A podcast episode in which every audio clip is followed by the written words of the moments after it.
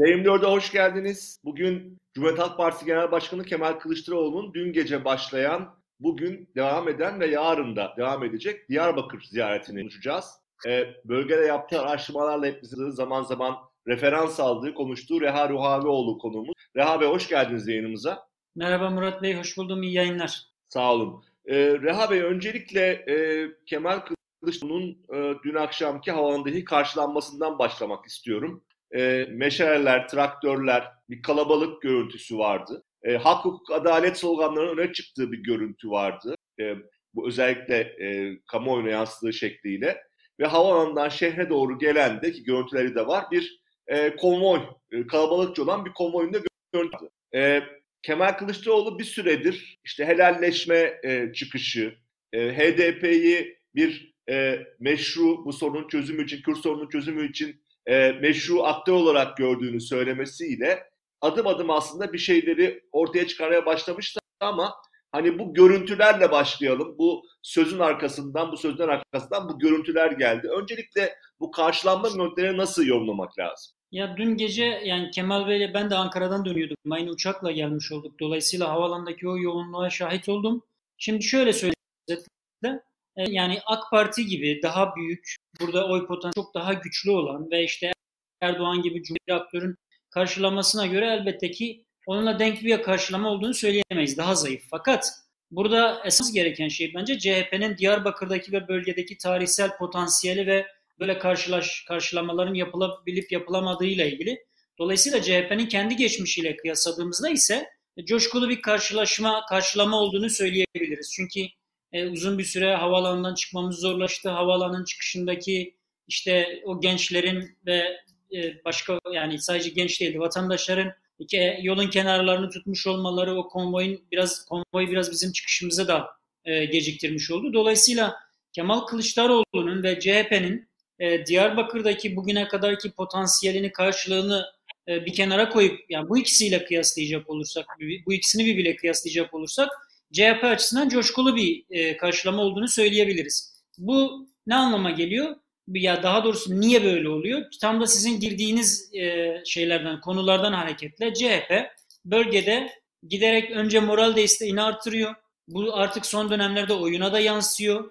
E, ve bununla birlikte CHP'ye teveccüh artıyor. Artık CHP e, Diyarbakır'daki bölgedeki iddialı partiler arasına e, giriyor. Bütün bu e, değişim ve dönüşüm e, nicel olarak da CHP'ye e, şey fayda sağladığı için elbette ki CHP'nin etrafına yeni toplanan, yeni katılan, yeni oraya destek veren, orada görünür olan insanlar da çoğalıyorlar. Bütün bu coşkuyu yani bu karşılamayı bunun bir e, parçası olarak okumak lazım. Gün içinde de işte esnaf ziyaretleri yaptığı, e, farklı insanlarla toplantılar, farklı toplum kesimlerinden temsilcilerle toplantılar yaptı.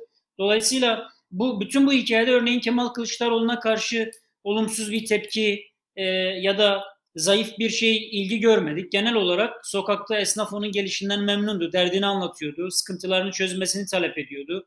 Yine e, kanaat önderleri muhtarlarla buluşmasında önemli bazı şeyler söyledi. Biraz sonra konuşuruz. Bütün buradan yani bu bu e, bölümü toparlayacak olursak CHP e, yükseliyor bir moral desteği artıyor. Bu moral desteğin e, destekle birlikte CHP'nin görünürlüğü ve oyu artıyor. Bütün bu hikayede işte böyle Kemal Kılıçdaroğlu'nun daha coşkulu karşılanması gibi bir manzarayı ortaya çıkarıyor. Hepsi sizin de söylediğiniz gibi bu sürecin bir sonucu. Bu da CHP'nin yürüyüş yani dö- yaşadığı dönüşüm ve yürüdüğü yoldan e, şey olarak da nasıl derler yani sayısal nicelik olarak da siyaseten de olumlu sonuçlar aldığını gösteriyor. Bu karşı, bu hamlelerin, bu hareketin, bu yürüyüşün karşılığının görüldüğünü söyleyebiliriz. E, Reha Bey, e, sabah kahvaltısında e, Kemal Kılıçdaroğlu, e, Türkan Elçi, katledilen e, Diyarbakır Bora Başkanı'nın eşi Türkan Elçi'den Zeynep Mızraklı'ya yerine kayyum atanan ve şu anda Demirtaş'ta, Demirtaş'ta aynı hücreyi paylaşan e, Selçuk Mızraklı'nın eşi Zeynep Mızraklı'ya bir grup hanımefendiyle de buluştu. Tabii simge isimler.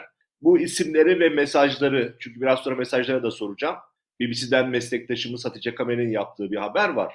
Ee, burada özellikle bu kahvaltıda altı liderin imzaladığı metinde Kürtlere dair bir atıfın olmamasının e, ve HDP'nin e, süreçlerin dışa tutulmasıyla ilgili eleştirilerin olduğu yolunda haber de vardı. hem bu fotoğrafları, bu e, katılımcı hanımefendilerin e, hem de bu e, kulislere yansıyan e, bu e, eleştirileri nasıl okumak lazım? Ya e, öncelikle sabah e, kadın katılımcılarla bir kahvaltıda buluşmuş olması ve bunun basına kapalı yani herkesin rahatça konuşabileceği, filtresiz konuşabileceği bir toplantı olmuş olması önemli. Bu toplantının katılımcılarının özellikle Türkan Hanım ve Selçuk Mızraklı'nın eşinin e, olması hasebiyle yani sembolik katılımcılarının olması önemli. Ancak sadece ve Tahir Elçi ve Selçuk Mızraklı'nın eşi vasfıyla değil oraya sivil toplum camiasından da güçlü e, katılımcılar vardı. Yani masa daha e, renkli ve daha çoğulcu olması mümkün de ancak bu masanın eksik olduğu ya da yetersiz olduğu anlamına gelmiyor. Renkli bir masa vardı. Dolayısıyla sivil toplumun çünkü güçlü temsilcileri de vardı orada ve muhtemeldir e, yani habere sızan konuların konuşulmuş olduğu ve bu eleştirilerin Kemal Kılıçdaroğlu'na yöneltilmiş olduğu muhtemeldir. Çünkü sadece dediğim gibi eşin eşi öldürülmüş ya da eşi hapsedilmiş e, şeyler e, eşler e, sebebi eşler bağlamında değil aynı zamanda sivil toplumun kadınlar eliyle kadınların üzerinden gündeminin taşındığı bir toplantı da olduğunu söyleyebiliriz. Bu bağlamda e, bu e, kadın arkadaşlarımız bölgede yürüttükleri sivil toplum faaliyetleri, yaşadıkları sorunları, CHP ile ilgili olumlu ya da olumsuz gördükleri noktaları Kemal Bey'e iletmişlerdir ve o da tahminimce notları almıştır. Dolayısıyla e, şey meselesi yani altılı masada HDP'nin olmayışı ve bu e, güçlendirilmiş parlamenter sistem ittifakı diyebileceğimiz bu ittifakın HDP ile yürüyor olması elbette ki bölgenin de eleştirisi. Bu eleştirinin o masaya gitmemesi zaten e, daha garip olurdu. Yani doğalı doğrusu bu mas o eleştirinin o masaya taşınmış olması. Fakat e, burada ben e, hem Kemal Kılıçdaroğlu'nun yani anlattıysa derdini o katılımcılara hem de katılımcıların işte HDP'nin orada olmamasının biraz İyi Parti ile e, ilgili olduğu, biraz yeni iktidar yani mevcut iktidar düzeninin HDP'yi konumlandırdığı yer sebebiyle muhalefetin yeterince cesaretli olmadığı gibi tartışmalar dönmüştür. Ancak bu tartışmaların doğrudan e, aktörlerin ağzından Diyarbakır'da bir sofrada muhatabının kulağına söylenmiş olması, onun karşısına söylenmiş olması bunlar önemli.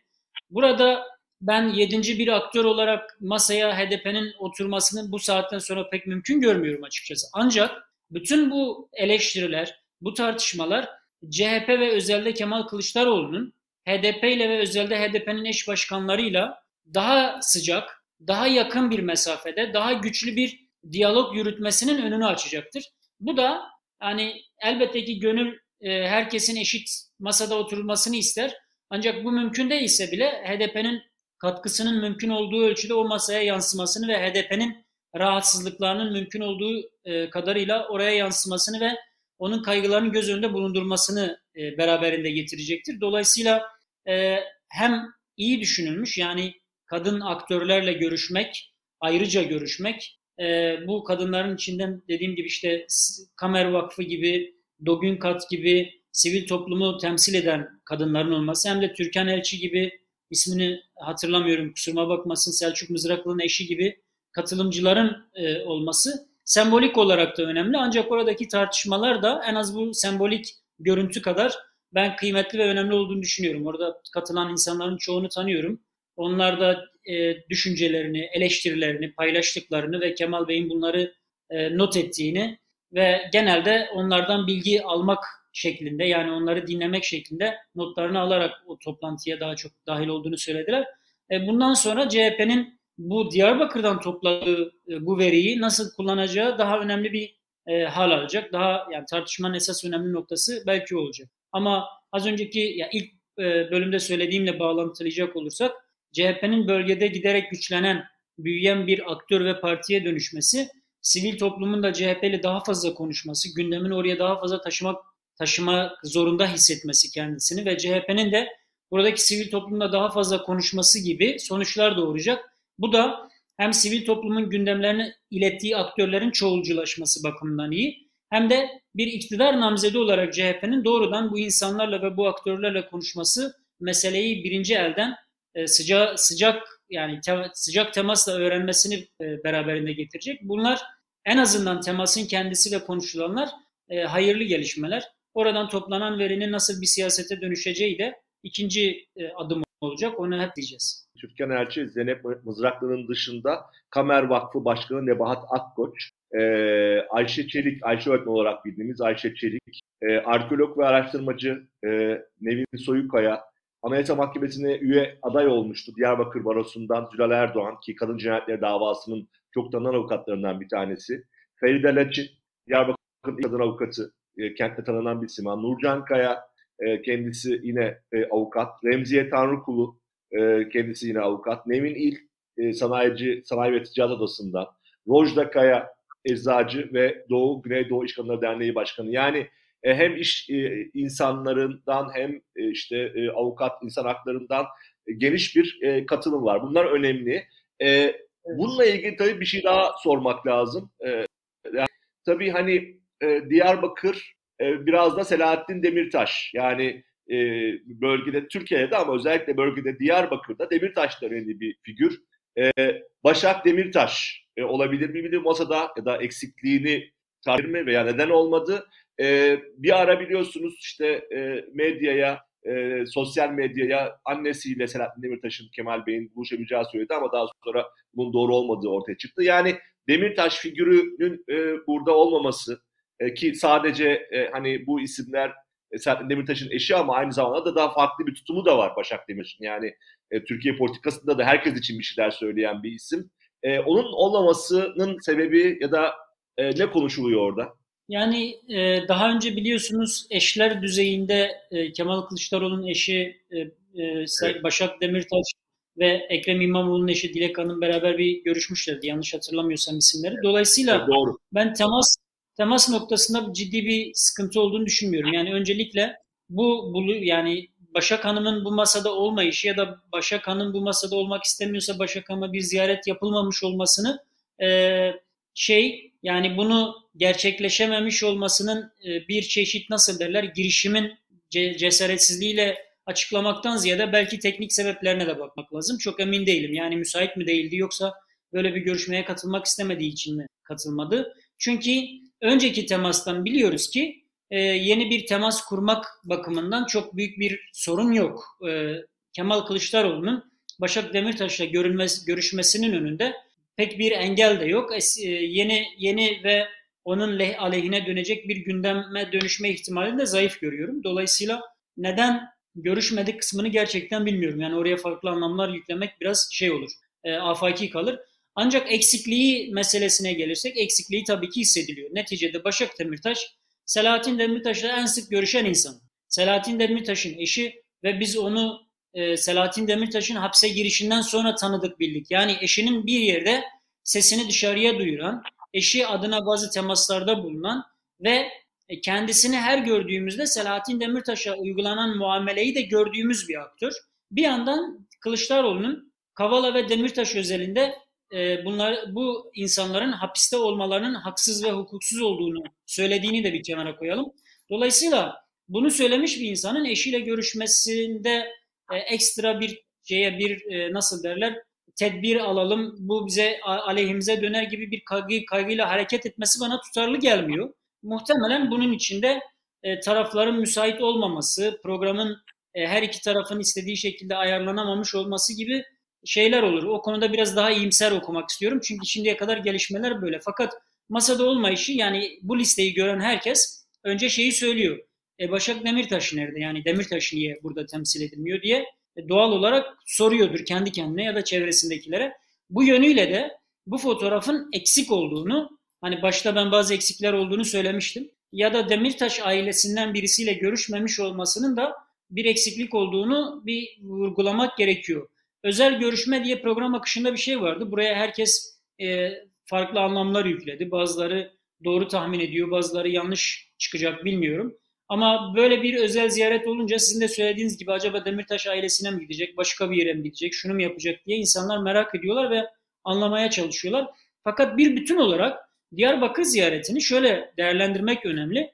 Yani Kemal Kılıçdaroğlu buraya bir mitinge gelmedi. Biz yoldan geçerken CHP'nin işte yol boyunca flamalarını, çarşı pazarda işte Kemal Kılıçdaroğlu'na hoş geldin karşılamalarını, yazılarını görmüyoruz. Kemal Kılıçdaroğlu'nun bu gelişinin Yani teşkilat özelde böyle mi istedi yoksa bütün şehri donatmak mümkün mü olmadı bilmiyorum. Fakat bu bağlamda bir geliş daha insani bir geliş. Yani e, bir siyasetçi olmaktan çok bir e, insani kimliği öne çıkaran ve bu bu şekilde gelip şehirle temas kuran bir e, şey, bir görüntü, bir ma, e, anlam çıkarıyor. Bu da bana daha e, şey yani hem insani olarak, duygusal olarak daha gerçekçi geliyor. Hem de Kemal Kılıçdaroğlu'nun e, Kürtlerle genel olarak toplumla da teması bir insan olarak Kılıçdaroğlu, bir siyasetçi olarak Kılıçdaroğlu'ndan daha fazla ilgi görüyor. Daha fazla takdir görüyor. Daha sıcak karşılanıyor. Ee, insanların siyasetçileri değerlendirme kriterleri farklı. CHP'nin tarihsel bagajı sebebiyle oraya yaklaşımları daha yani yakınlaşmaları daha ağır bir süreçten geçiyor. Fakat Kemal Kılıçdaroğlu için bu daha insani yönü bakımından daha hızlı işliyor. Dolayısıyla muhtemelen masaya oturduğunda ben sizinle bir insan olarak işte bir Kemal Kılıçdaroğlu olarak oturup konuşmak istedim falan demiştir. Onun usulü ne uygun bir şey bu. Bu da muhatapların daha samimi olmak, derdini anlatmakla ilgili daha açık olabileceklerini söylüyor. Saat 2'de bir sivil toplum buluşması vardı. Yarın başka bir tane var. Akşam bir grupla yemek var. Yani programı gördüğüm için söylüyorum. Bütün bunlar e, bir bir bütün olarak bir miting havasından ziyade şehirle temas kurmaya gelmiş ve popülaritesi ve ilgisi artan, insan olarak da giderek takdir gören bir profilin temaslarıyla daha fazla uyumlu görünüyor. Bütün e, yani bu bahsettiğimiz eksiklikleri olsaydı bile ziyaretin yine eksikleri olacaktı. Bir ziyaret tas tamam mümkün olamıyor. Fakat önemli olan buradan büyük bir eksikle ayrılmaması. Yarın muhtemelen yani bugünkü sivil toplum toplantısına ben katılmadım ama yarınkine katılacağım ve Diyarbakır ve bölgeden de davetler var biliyorum. Orada muhtemelen daha çetin tartışmalar ve eleştiriler ve beklentiler Kemal Kılıçdaroğlu'na iletilecek. Yani Kürt sahasının e, duygusu ve beklentisi iletilecek.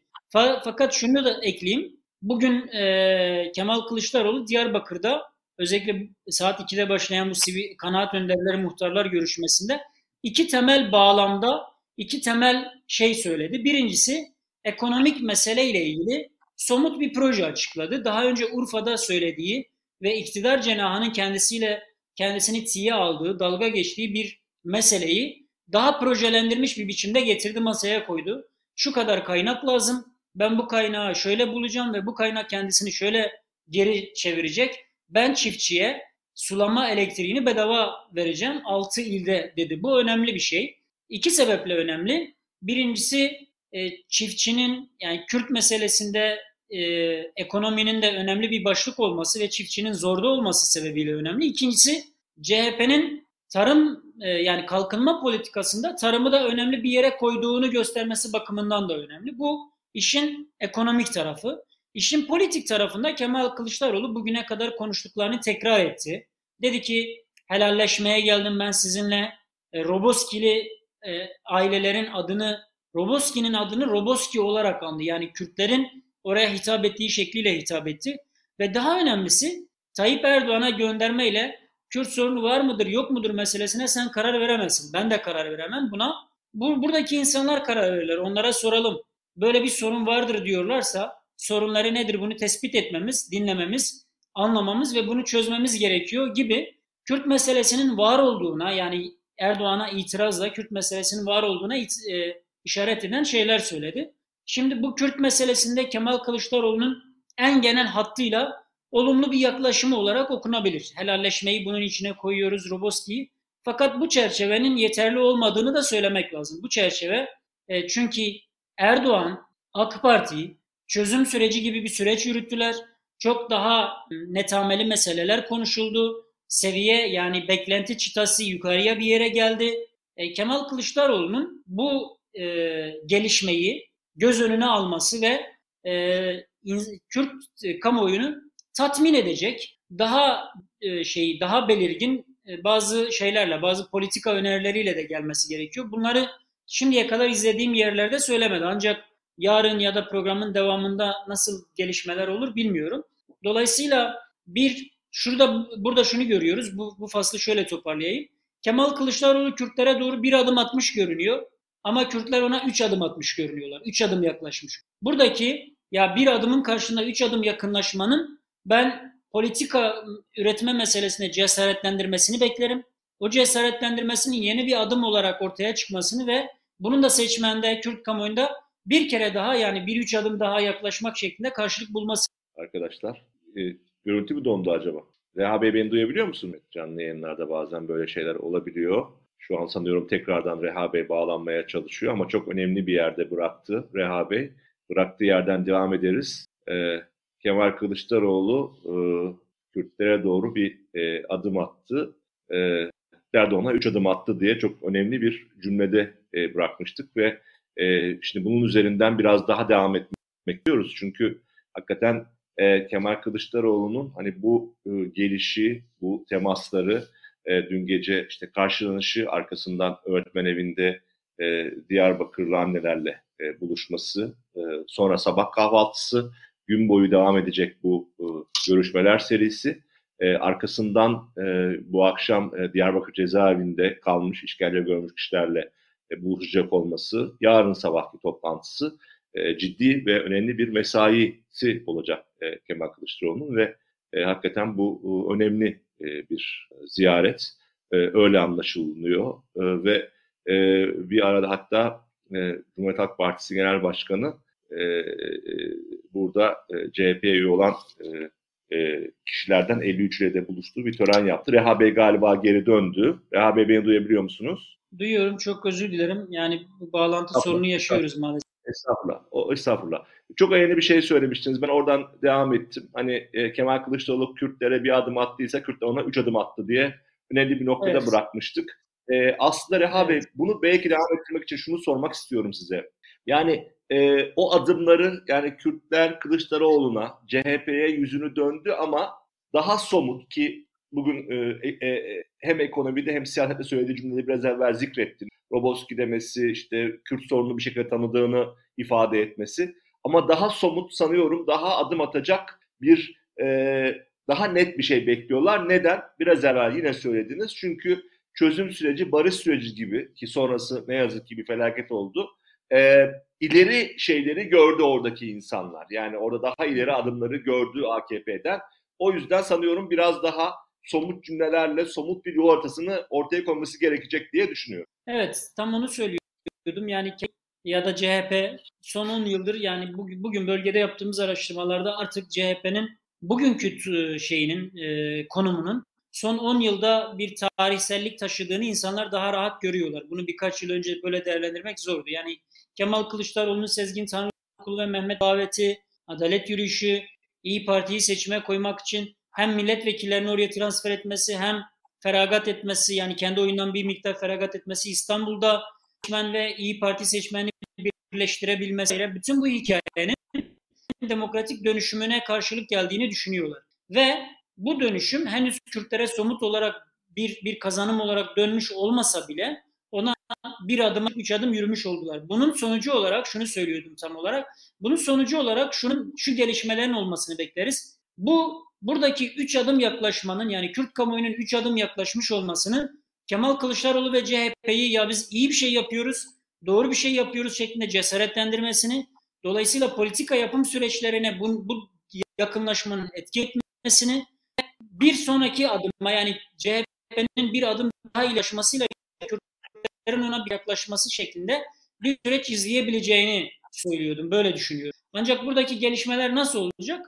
Ee, onu göreceğiz. Dolayısıyla siz e, bir e, CHP sıfırdan başladığı için onun üzerine koyduğu her şey Kürt seçmen nezdinde, Kürt kamuoyu nezdinde olumlu karşılanıyor. Ancak Tayyip Erdoğan ise e, çıtayı çok yukarıya bir yere koyduğu için onun altında bütün durumlarda Kürt kamuoyunun desteğini geri toplayamıyor. Böyle dezavantajı var Tayyip Erdoğan'ın ve Kılıçdaroğlu ile CHP avantajı var. Bu bağlamda e, Kılıçdaroğlu ve CHP'nin eğer Türkiye'nin gerçekten bir demokratik dönüşüme ihtiyacı olduğunu düşünüyorlarsa ki hepimiz öyle düşünüyoruz ve bunu gerçekleştirmek istiyorlarsa e, bu e, partinin ve Kemal Kılıçdaroğlu'nun buna uygun yeni adımlar atması, Kürtleri de kendilerinden biz de bu yeni değişim dönüşüm sürecinin bir parçasıyız diye bu dönüşümden razı gelmeleri, rıza göstermeleri ve kendileri onun içinde görmeleri gereken bir süreç yaşamamız gerekiyor. Bu bağlamda önümüzdeki gelişmeler e, şey olacak yani daha dikkate değer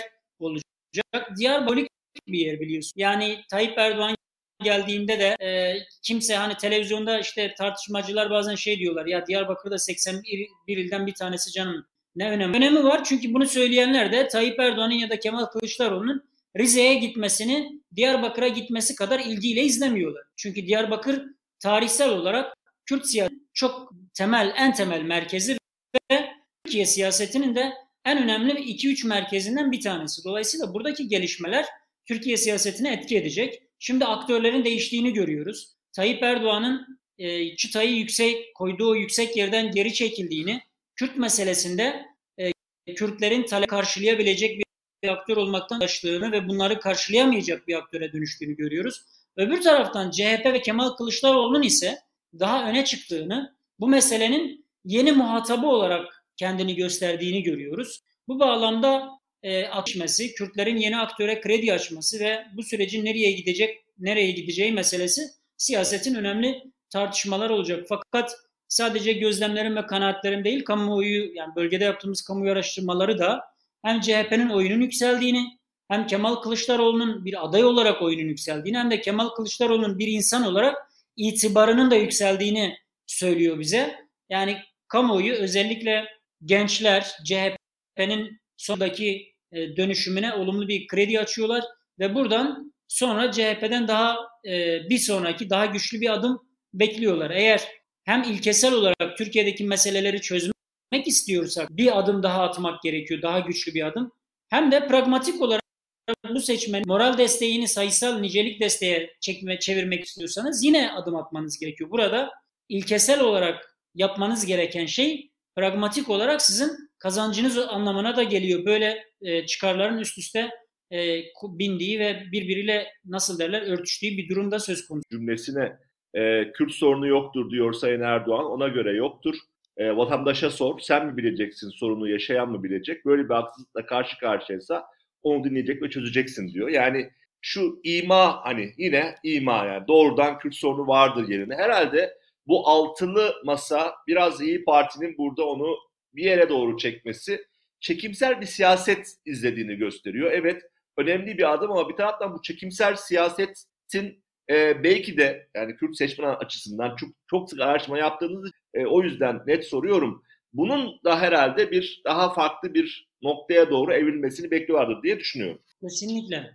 Yani bugün örneğin Kemal Kılıçdaroğlu'nun itibarının arttığını düşünen kendilerinin gözünde. Kemal Kılıçdaroğlu'nu bir insan olarak beğen, yüksek düzeyde beğenen Kürt seçmen ya da bölgeden aynı oranda CHP'ye oy vermiyor. CHP'ye oy vermek için başka bir şey de bekliyor. Yani şunu söylüyor CHP. Sen bizimle bir imayla konuşuyorsun. Biz de sana açıktan birkaç adım yaklaşıyoruz. Eğer bizim bu sana yakınlaşmamızdan bir mesaj alırsa somut adımlara dökersen bunu biz sana daha fazla yakınlaşacağız. Bu anlamda şey konusunda haklısınız. Yani orada sadece İyi Parti değil iki tane temel yapısal sorunumuz var. Birincisi Kemal Kılıç CHP'nin e, elitlerini yönetim kademesini dönüştürme hızı CHP'nin tavanın tabanına bu kadar hızlı yansımıyor. Yani CHP bir bütün olarak dönüşmüyor.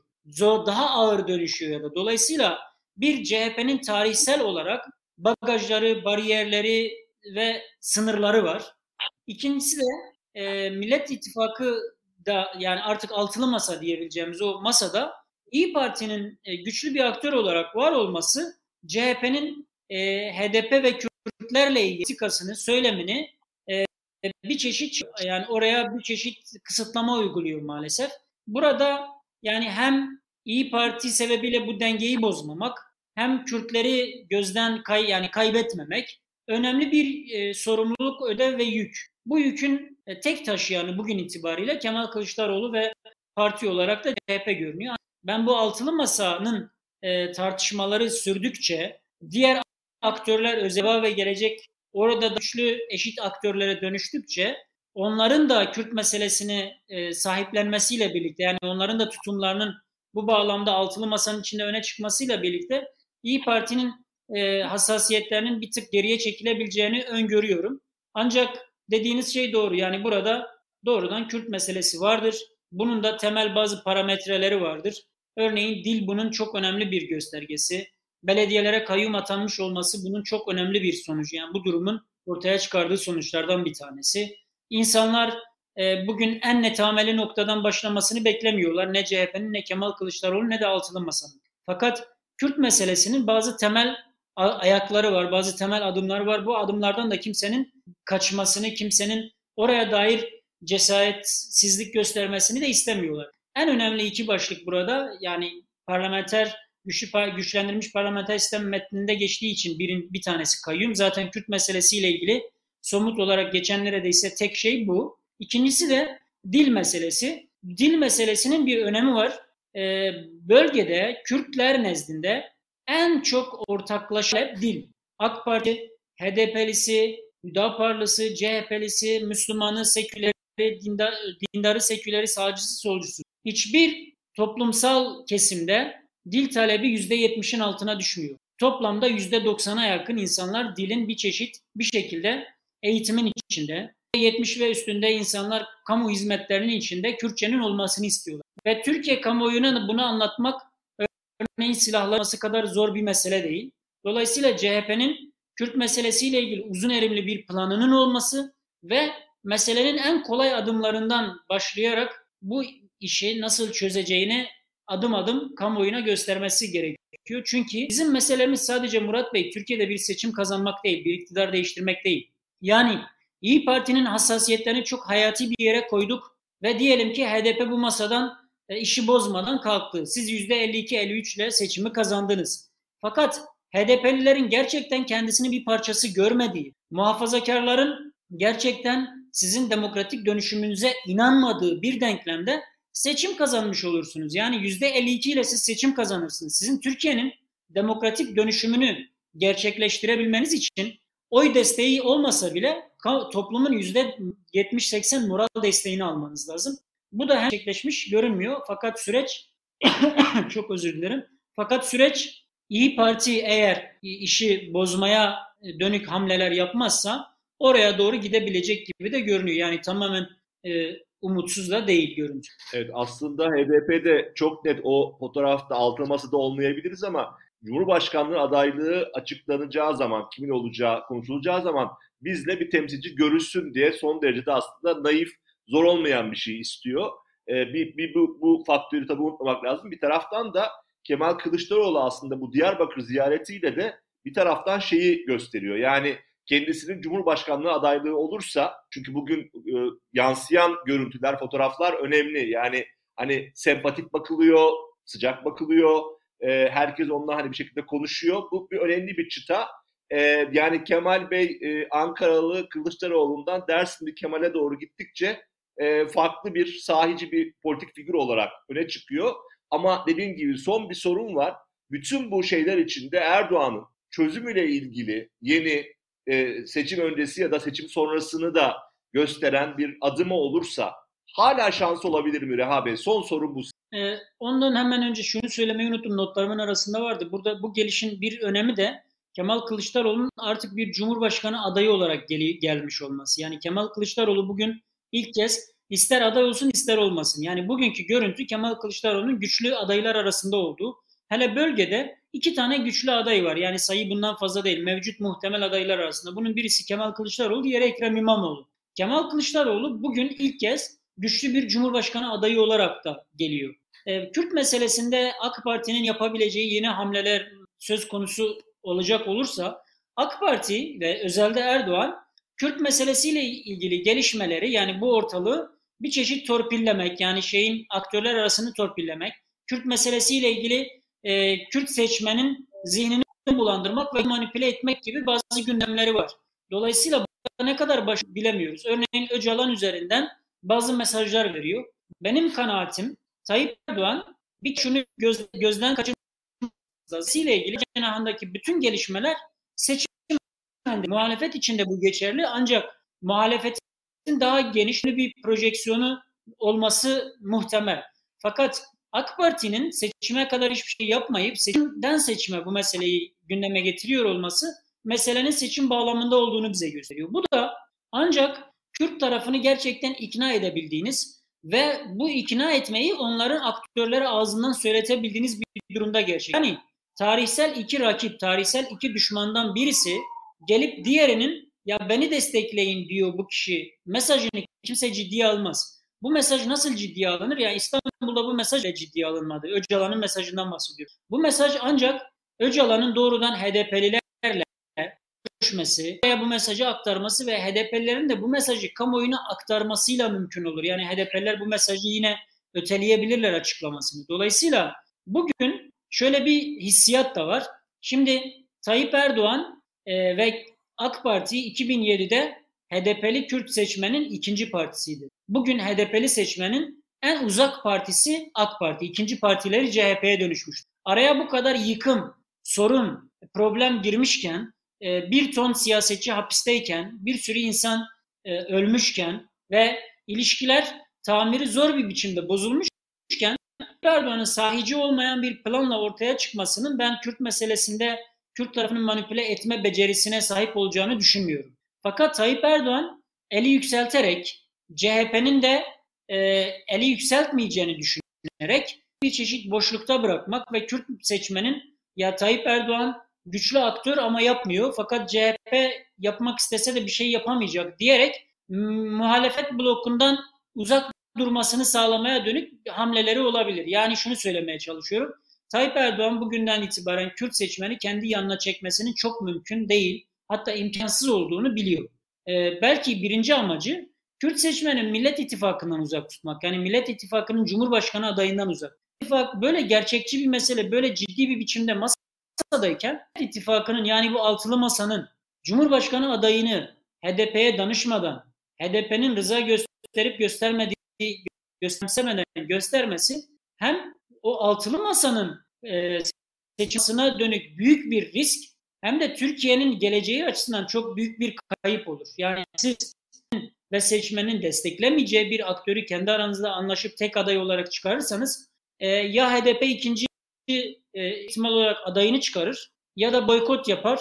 Bu da totalde Kemal şey, bu da totalde Tayyip Erdoğan'a yarar. Dolayısıyla Meral Akşener'in de Türkiye'nin demokratik dönüşümünün yaşanması kendisinin çok istediği başbakanlık makamına kavuşması için HDP'nin anahtar bir rolde olduğunu bilmesi gerekiyor ve bu sorumlulukla hareket etmesi gerekiyor. Yani bugün yapılması gereken şey işte milliyetçi sınırların Türkiye'nin demokratik dönüşümünü engellemesi için onları masaya koymak değil, e, Türkiye'nin demokratik dönüşümünün milliyetçiliğe de bir dönüşüm dayattığını ve bu dönüşümün milliyetçi ırkçı bir yerden daha merkez bir konuma taşınmayı gerektirdiğini öğretmesi gerekiyor. Bunun İyi Parti'ye, muhalefet masasına öğretemezse bu gelişmeler Türkiye'nin büyük bir değişim yaşaması da bir ihtimal ama zayıf bir ihtimal olarak kalır. Yani e, siz ile irtibat kurmaya cesaret edemiyorsunuz. Milliyetçiliğinizden zerre taviz vermiyorsunuz. Ama Kürtler gelsinler, bizi seçsinler, biz de Türkiye'yi dönüştürelim diyorsunuz. Kürt meselesine dokunmadığınız bir noktada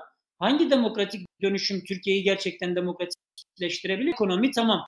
Bugün Cumhur İttifakı'nı devirdiğiniz günde ertesi gün e, ekonomi zaten bir miktar toparlanmaya başlayacak ve iyi uluslararası piyasa aktörlerle, dengelerle, normlarla uyumlu bir ekip zaten bu ekonomiyi toparlar iyi kötü çok zamanda. Önemli olan sizin Türkiye'deki hukuk, adalet meselesini, Kürt meselesini nasıl çözdüğünüz olacak. Yani esas belirleyen burada e, ekonomi olmayacak. Ekonomiyi düzeltecek şey sizin insan hakları, yine dayalı bir politikanız, Kürt meselesini nasıl çözdüğünüz vesaire olacak. Kürt meselesinin çözümsüz kaldığı, çatışmanın devam ettiği, Kürtlerin siyasal katılımlarının zayıf olduğu bir dengede siz Türkiye'nin demokratik dönüşümünü biz gerçekleştirdik diyemezsiniz. O sebeple eğer meselemiz seçim kazanmak değil demokratik bir dönüşümse e, İyi Parti'nin biraz kendine çeki düzen vermesi gerekiyor. Ve altılı masanın partiye artık senin 90'lar milliyetçiliği ya da HDP, e, MHP'den kovulmuş milliyetçi bir parti olarak değil, merkeze yürüyen, Kürt meselesiyle de temas etmek zorunda olan sorumlu bir aktör gibi davranman gerekiyor. Benim söylediğim ifadelerle değil ama daha kibar bir biçimde İyi Parti'ye aktarmaları, göstermeleri gerekiyordu. Bu da, bu da o masanın zorluklarından bir tanesi.